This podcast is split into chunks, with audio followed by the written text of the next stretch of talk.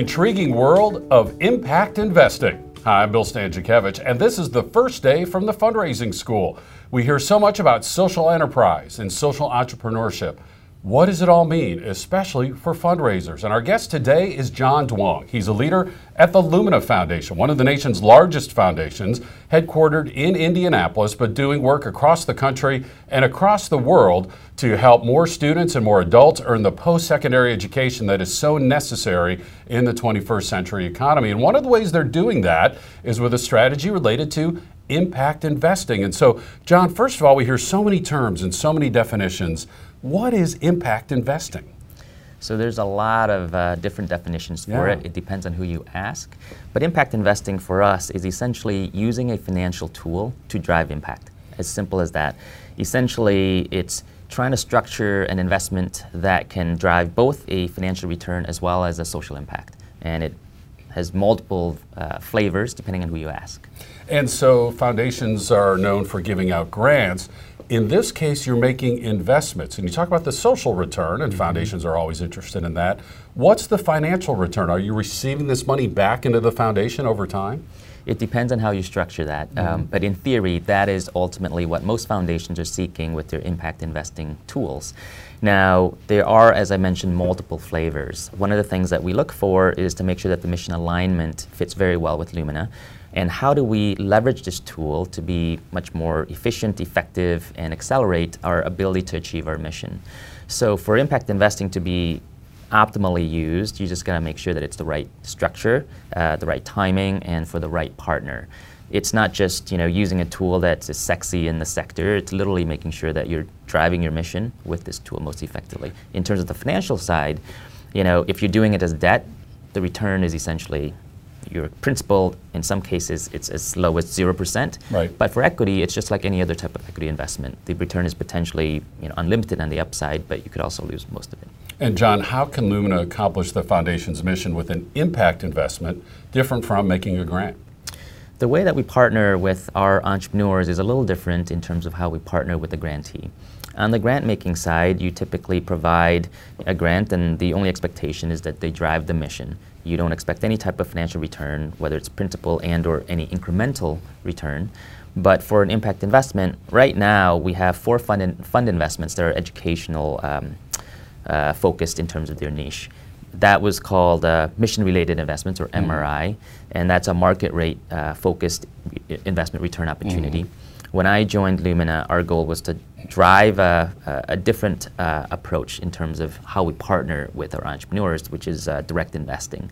All of our investments to date have been equity, which means that you know we are shareholders in these companies. The way that you partner with an entrepreneur as a shareholder is actually quite different, uh, not only from grant making but also from from debts. We take a board role. Essentially, we're in the strategic discussions with the entrepreneur. These are board observer roles, they're not voting roles. Uh, we structure them intentionally that way because it mitigates our risk as a fiduciary. Uh, in terms of how we partner, by being in the flow of conversation with these entrepreneurs, we know exactly where they're going, and as a good partner, we figure out how our resources within the foundation, our partners, our network, our relationships, and our ability to think about how to drive their mission better, faster, and cheaper in a way that aligns with our mission. That's, that's a unique way to partner with these entrepreneurs, and that's why it's different from grant making. You know, John, with that wonderful description, you kind of sound like a venture capitalist in the private sector. Is that what's happening here? Are there similarities or differences? Yes, you're, you're actually exactly right. I don't get paid like a venture capitalist, but uh, I actually operate very much like a venture Yeah. capitalist. And uh, the entrepreneurs like us at the table as an investor because we are a different type of uh, investor. Uh, not only because we strategically partner with them using other sets of tools that a venture capital um, fund does not have. We have our grant tool, we have our uh, convening function, and our network is also very different. Uh, we are v- well connected within the education ecosystem, given Lumina's focus, uh, all the way from you know, funders, grant makers, through entrepreneurs, through uh, corporates that are investing uh, into the space, as well as just VCs, traditional VC funds. So essentially, we operate very much like a venture capitalist, yeah. but also have added tools, and our mindset and our framing is a little different because we require some form of a social metric reporting, typically five to ten social metrics every every quarter. And John, these innovative ideas in which the foundation is investing, do these people come to you as a grant seeker would? Do you go out in the marketplace and find them? A little bit of both. How are you coming across these opportunities? That's a great question. I get asked that pretty often. Um, our initial thought was that we would do a market scan and that's where we would find the opportunity. Mm-hmm. As it turns out, we actually get our deal flow from a variety of different places. Uh, some are just through the education ecosystem that Lumina has been known for. So Jamie, our CEO, sometimes yeah. forwards somebody, uh, an opportunity that reaches out to him.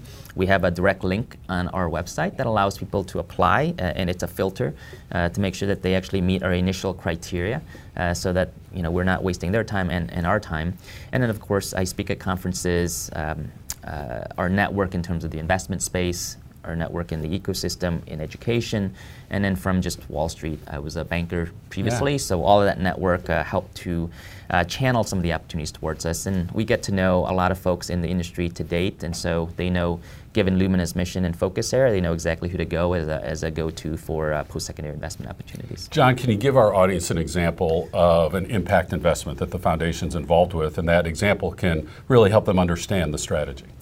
Yeah, so there's a company that we had invested in about a year ago called Upswing. Mm-hmm. Uh, Lumina has a an equity imperative uh, as part of our investment criteria as well. So it's not just about, you know, our education mission, but the equity imperative means that we support uh, low income focused um, tools and solutions that can drive you know, attainment for traditionally underserved populations. Mm-hmm, mm-hmm. Well, part of that in our impact investing strategy is to support entrepreneurs of color. Uh, in, in this case, Upswing is actually uh, founded by or co founded by an entrepreneur of color, Melvin Hines. He's a CEO and uh, was formerly a lawyer by training. Mm-hmm. And so he started this company uh, when he noticed that his mom, I think, was taking classes at the local community college and how challenging and difficult it was for these individuals uh, around their schedule. They have unique needs that are mm-hmm. different from traditional 18 to 24 year old students. And so he created this company to provide uh, student support services. A lot of uh, student resources are available, but most students don't know about that, particularly when you're not a traditional, or that's probably the wrong term, but you're, you're not the usual student right. in the sense of the 18 to 24 year old. Uh, there's a lot of returning adults that are trying to get their education in the higher ed uh, sector, particularly in community colleges. Mm-hmm. And so, awareness of student support resources that they can tap into. And then, even when those universities have those resources, they don't always have the ability to access that when mm. they work. So this company, Upswing, provides not only a resource to nudge and allow these students to be aware of these student support resources at their institution, but also they have a roster of over 1,200 uh, mentors and coaches mm. covering 400 different subject matters available 24 7. So, this ability to provide not only a nudging to be aware of the support services, but also the actual support services itself if the institution didn't have it. So, this company serves a population that we particularly focus on. And obviously, um, you know, it's still early, yeah. but they're doing a great job in terms of what their mission is. It aligns very well with Lumina's. And early in this uh, conversation, John mentioned a couple of terms program related investment, mission related investment. Program related investment is when the strategy comes out of the typical, say, 5 6% payout that a foundation is making with grants. Mission related investment is when it kind of comes out the rest of the corpus. And either way, there often is a, a hope that uh, those dollars will come back and can then be reused by the foundation in one way or another. John, uh, lastly, as fundraisers become aware of this, what do they need to know? Because a lot of the investments are being made to for profit companies. Sure. If I'm a fundraiser at a nonprofit, what advice do you have? I think awareness is critical. The space is changing very rapidly. There's a lot of interest and momentum in the impact investing world. So, the more aware you are of what these tools can and cannot do, the better you are at positioning your, your skills and uh, who you pitch to and why. Uh, impact investing can be provided to a nonprofit. It's not just for profit uh, enterprises, mm-hmm, although mm-hmm. we hear a lot more about these uh, for profit enterprises, social entrepreneurs. There are quite a few uh, impact investors that particularly focused on providing loans to nonprofits because you can't take shares in these nonprofit organizations. Traditional impact investors like MacArthur, Ford, Kresge, they definitely uh, have done most of their investing, I think, particularly within the debt space, and those are certainly to nonprofits. So just being aware, understanding how these tools are structured, and uh, knowing how to leverage it, because at some point you're going to have to understand what it is, and then position yourself to optimize that because you know nonprofits are some of them are actually quite excited by this tool. They're yeah. not turned away, even though you have to give the money back if it's a loan.